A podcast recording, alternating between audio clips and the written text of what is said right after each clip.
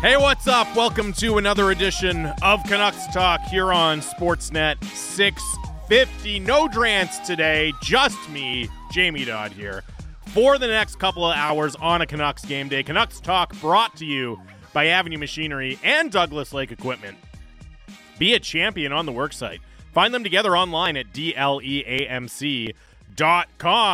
I am coming to you live from the Kintec studio. Kintec Canada's favorite orthotics provider, powered by thousands of five star Google reviews. Sore feet? What are you waiting for? 650 650 is the Dunbar Lumber text line. A uh, bit of a lonely day here around the uh, Sportsnet 650 studios. No Drance. Another snow day around the city. Canberra's not here, but I got my guys, producer Elon, basketball Ben. We're holding it down. The three of us who really care about this station, really take our work seriously. We're here. We're here to bring you the content today on a Canucks game day. A little bit later on in the show, Randip Janda, uh, Canucks color analyst here on Sportsnet 650. He'll join the show. I'll get his thoughts on uh, tonight's game against the Coyotes, this homestand coming up, what the Canucks should or should not do at the trade deadline in uh, less than two months now away, March 8th, the trade deadline. Uh, also, Steve Peters, Coyotes analyst uh, for PHNX Sports. He will join us at 1 o'clock uh, to fill us in on how the Coyotes season has been going. You'll hear from Rick Tocchet at some point in the show as well. His commentary ahead of the Canucks taking on the Arizona Coyotes at Rogers Arena tonight. Uh, but as always, Drance, no Drance, as always, let's start with the whiteboard.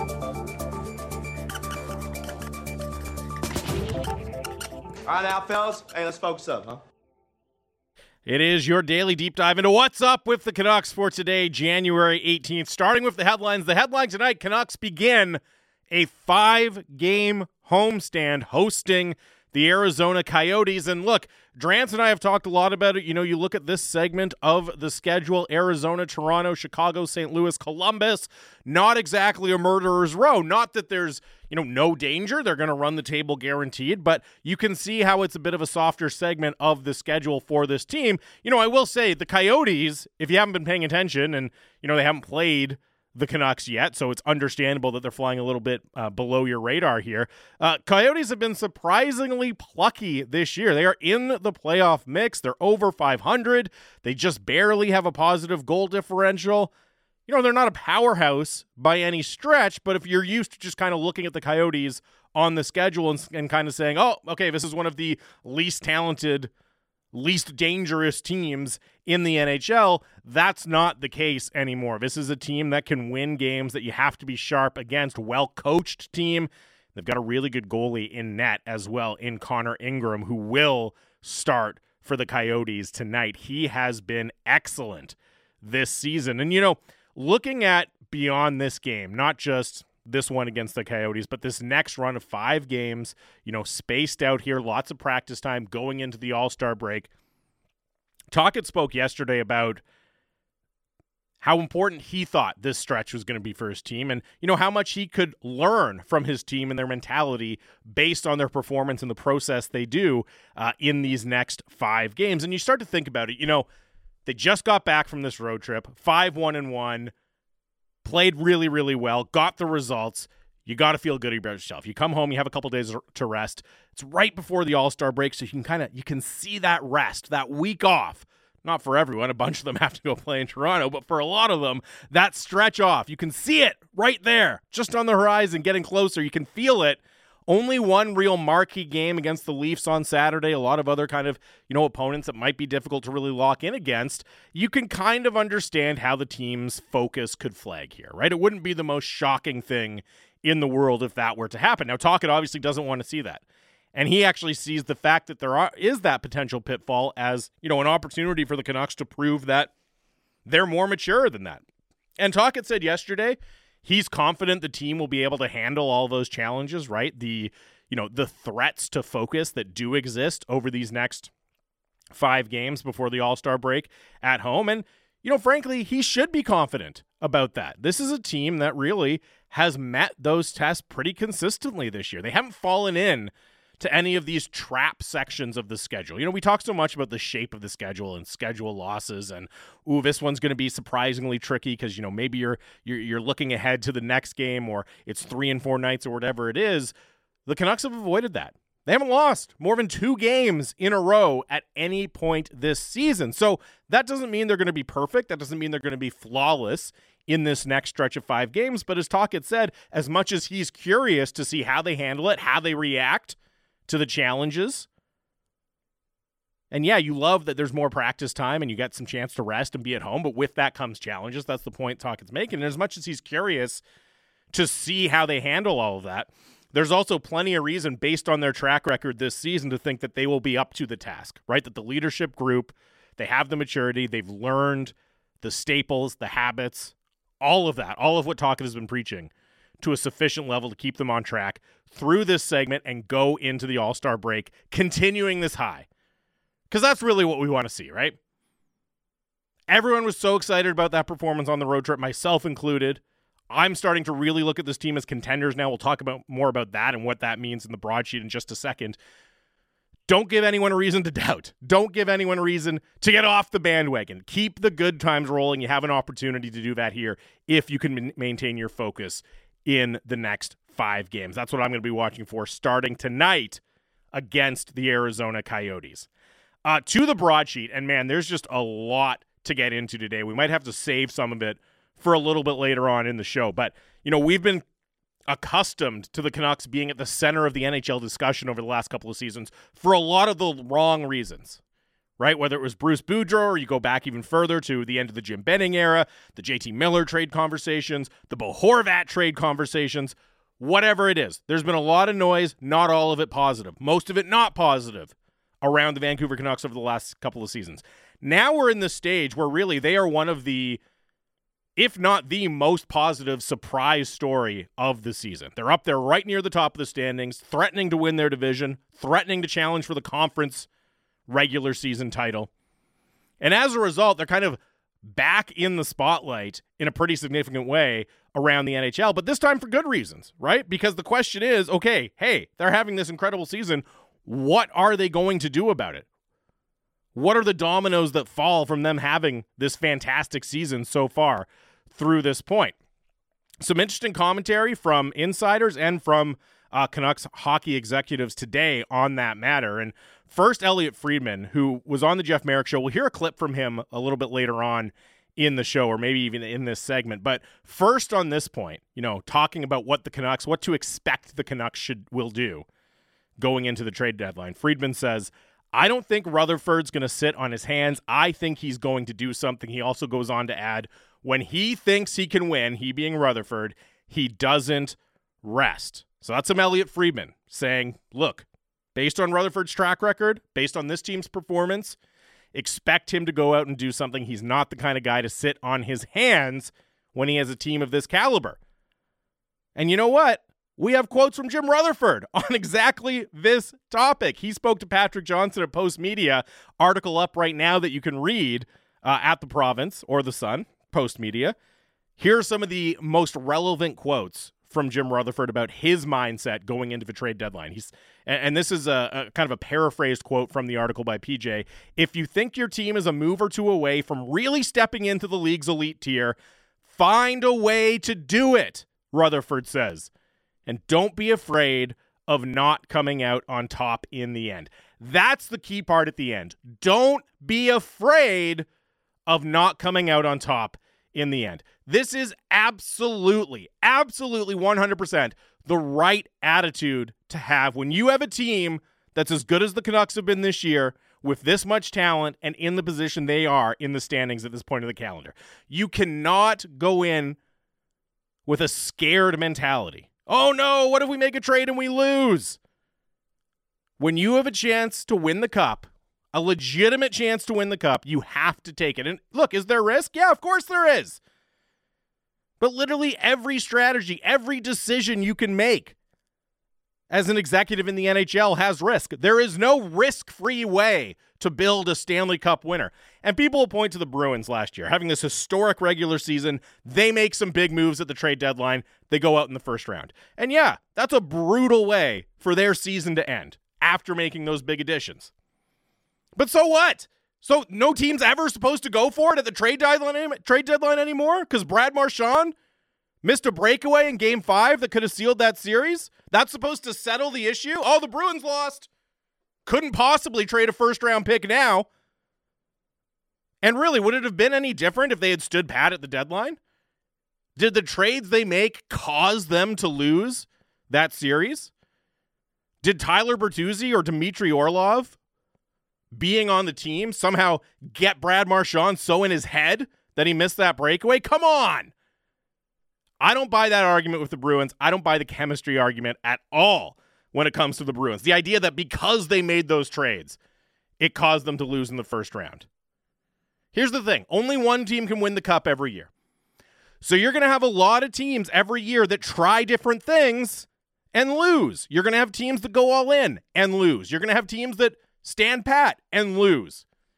You're going to have teams that tinker around the edges and lose. That's the nature of the business. That's the nature of what everyone is trying to do. You're always going to be able to point to any given strategy and say, well, that team tried it and they lost because there's always way more losers than winners. There's 31 losers every year and only one winner. By the way, though, if we are talking about adding, Stanley Cup winner last year went out and traded for Ivan Barbashev. And if you watch the Stanley Cup run that the Vegas Golden Knights went on last year, he was pretty important to it. So I don't buy for a second this idea that all chemistry concerns, oh, oh, the cautionary tale of the Bruins, you couldn't possibly go out and make a big swing at the deadline. Yeah, they lost. Doesn't mean it's going to repeat it in your situation. Look, could the Canucks go out make a big trade and lose in the first round? Yeah, of course they could. And it will hurt if that happens. If you give up future assets, you go out in the first round, that's tough. But you could also stand pat and lose in the first round. You could stand pat, hold your first round pick, lose in the first round, draft a guy in the mid 20s who never does anything for you. Is that going to feel better? Really? Don't act like there's no risk to standing pat. There's plenty of risk to standing pat. You might not see it at the time, but there is absolutely risk to looking at an opportunity like the Canucks have and saying, nope, no, not for us. We're going to stand pat. That's a risk just as much, if not more so, than going for it is a risk. And here's the thing if your goal is simply to minimize risk, to do never do anything that could backfire, never do anything that has any potential downside, you're never going to build a Stanley Cup winner. You're never going to build a great team with that mentality. You have to be bold. Rutherford's greatest asset as an executive has been understanding that. How often have we talked about his track record in Pittsburgh? He knew what he had with the Pittsburgh Penguins, and he operated exactly correctly. He was aggressive at every deadline. He traded futures, and he had two Stanley Cups at the end of it to show for it. Carolina, same thing. Different situation with the perennial winner, but when the time was right for that team, he went all in and he got a Stanley Cup ring for it. He understands it. He understands that you can't be scared. You can't operate in fear of what might happen, of the potential downside. Now, look, that doesn't mean you throw assets away willy nilly. It has to be the right deal, right? It has to be the right deal for the right piece, but you can't be scared. You can't spend all your time fretting. Oh, no, what if we make a trade and then we lose in the first round? Yeah, it could happen. So what? That doesn't mean you can't try to get better. You still have to try to improve your team try to improve your chances at the Stanley Cup. Rutherford gets it. I can't wait to see what he does. Now, again, I'm not saying go out willy nilly. Go out, you have to move your first round pick this year. We can get into some of the targets that are out there a little bit later in the show, and it's not exactly a super impressive list. And even Jim Rutherford himself, you know, asked by Patrick Johnson in this article Postmedia, you know, well, you're talking about being aggressive, taking your chances. That mean adding more players? And Rutherford says possibly, possibly. You need to see what comes up. That's 100% right, too. Needs to be the right player, needs to be the right fit. But if you're looking at the Bruins' experience last year and saying, and therefore there's no way the Canucks should go out and add a, a player, I don't buy it for a second. And I'm glad to see that Rutherford does not buy it for a second either. All right, as mentioned, Elliotte Friedman, uh, as we continue the broadsheet rumor roundup section of the whiteboard today. Elliotte Friedman on the Jeff Marek show is actually Matt Marchese filling in for Jeff Marek today, talking about the Canucks, talking a little bit about what they might do at the deadline, and also, of course, the big subject of conversation here this week the Elias Pettersson contract uh, negotiations or lack of negotiations, the situation in general.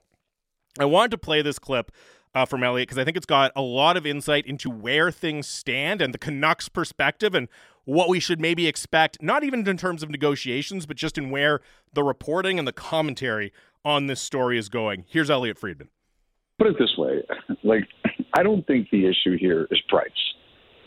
Whatever the price is, the Canucks are going to pay it. Um, I, I think, you know, it's actually been really interesting.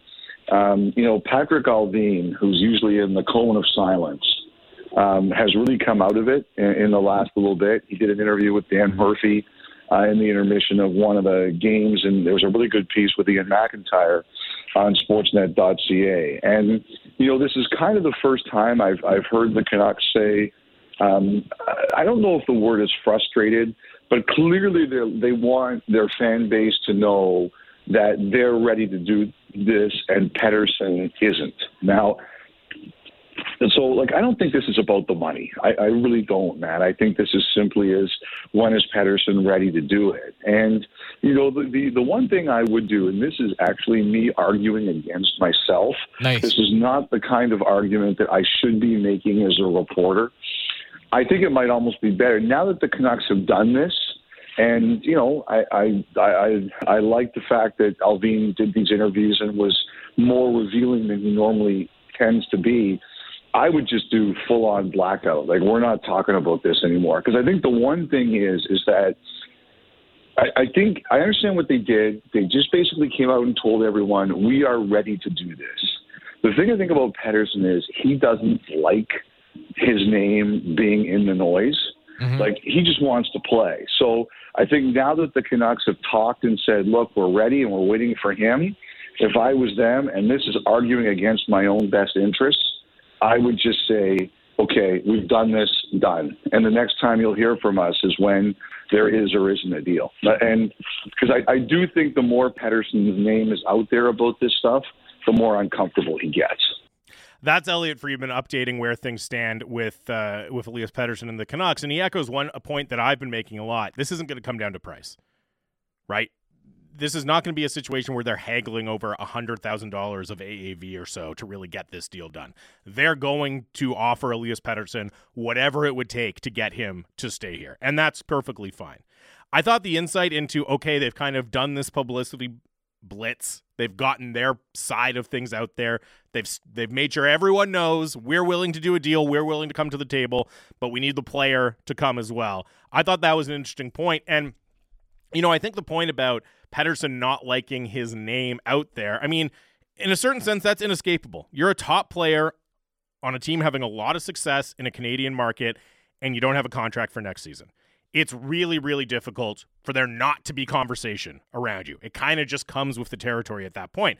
Now, having said that, I don't think this has turned into a circus. How many times has Elias Pettersson been asked about this in scrums? Like once at the beginning of the year. Has he has he been asked again since then? And there's been opportunities for reporters to bring it up, right? With you know Jim Rutherford coming on our station and saying we want to get a deal done. These recent spate of interviews from hockey execs, reporters will be more than justified to take these quotes to Elias Pettersson and get his opinion on them. I think what we've seen is Pettersson has made it so well known that he's not interested in talking about it. People have basically just decided, well, there's not even really any point in putting these quotes to him and getting his response. And that's fair. So I understand the perspective. It's completely legitimate for Pettersson to say, "Hey, I don't want this out there. I don't want my name in conversation like this that much." At the same time, I think if you're looking at this and saying, "Oh, it's because it's it's ballooning out of control, it's becoming, you know, a distraction for him." I don't think that's the case at all. From what I can tell, and look, I'm not in the room, so I don't know if there's conversations happening off the record or away from the microphone or anything like that, but from what I can tell, on a day-to-day basis, his interactions with the media, they have not been dominated by this. They have not turned into a constant, endless drumbeat of questions about his contract status. But I thought that was interesting perspective one about what the Canucks are willing to do in terms of price and maybe a little insight into why we've heard so much from Patrick Allvin and Jim Rutherford recently uh, from Elliotte Friedman on the Jeff Marek show earlier today. 650 650 is the Dunbar Lumber text line. Lots of people texting in people a little concerned. I'm getting too fired up here on uh, 1220 on a Thursday afternoon. I'll dive into the inbox a little bit later. Lineup notes for today Thatcher Demko starts. Good goalie matchup. Thatcher Demko versus Connor Ingram at Rogers Arena today. No other lineup news to pass along and share at this time. We will play some Rick Tocchet audio a little bit later on the show, so we'll see if he has any other insight. But again, when the team's rolling like it is, right, and you've got this chance to just gather more information, see if this is the if this lineup is the ideal lineup for you. I would keep it rolling. I'd be a little bit surprised if we do see any lineup changes from what we saw uh, on the road trip for the Canucks. Playoff forecast per Dom's model. Big threshold here for the Vancouver Canucks that they've crossed today. They've gone from 99% to 100% chance to make the playoffs per the model. 100%.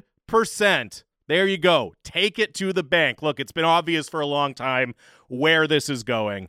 This is purely symbolic, but still, 100% chance to make the playoffs per Dom Luszczyszyn's model. 57% chance now to win the division. Oilers second at 26%. And you look at it a little bit more closely and you know they're now finished projected to finish 10 points ahead of the Golden Knights, right? They're really dipping. They're projected to finish 7 points ahead of the LA Kings. They've been dipping a lot. Like these are meaningful margins that they're opening up against, you know, teams that were right there neck and neck with them for the division crown for a lot of the season. They've seen their performances flag. The Canucks have just kept going. They're getting stronger. And if you had asked me back in October when they got off to that incredible start, are they going to be are we going to be sitting here in January and saying this team's actually improving from where it was early in the season? That would have been difficult to imagine. But credit to the Canucks, credit to Rick Tocchet and the players. That's exactly what they've done, especially coming off that really impressive road trip. Final item on the whiteboard uh, the betting odds Canucks heavy, heavy, minus 195 favorites tonight per play now sports. And you look, no real surprise, right? Now, I know it's first game from uh, at home after a road trip, but they did have a couple days off to rest, to get some practice in. And yeah, the Coyotes are a good team. They're a plucky team, but there's still a massive talent gap and talent differential between these two teams. So no surprise whatsoever, but I think a mark of respect for just how good the Canucks have been that they are still heavy, heavy favorites at home tonight against the Arizona Coyotes. The under at 6.5 is minus 120. So the odds makers saying it's a little more likely that this game goes under than over. Yeah, the Canucks have a lot of offensive firepower, but as mentioned, Connor Ingram has been great for the for the Coyotes. We all know how good Thatcher Demko is, so two excellent goalies in net, and you see the under favored a little bit uh, instead of the over. That is your whiteboard for today, January 18th. Lots of great texts coming in. We'll get into those, but up next, Randip Janda from right here at Sportsnet 650 joins me to talk Canucks uh, here on Canucks Talk on the home of the Canucks, Sportsnet 650.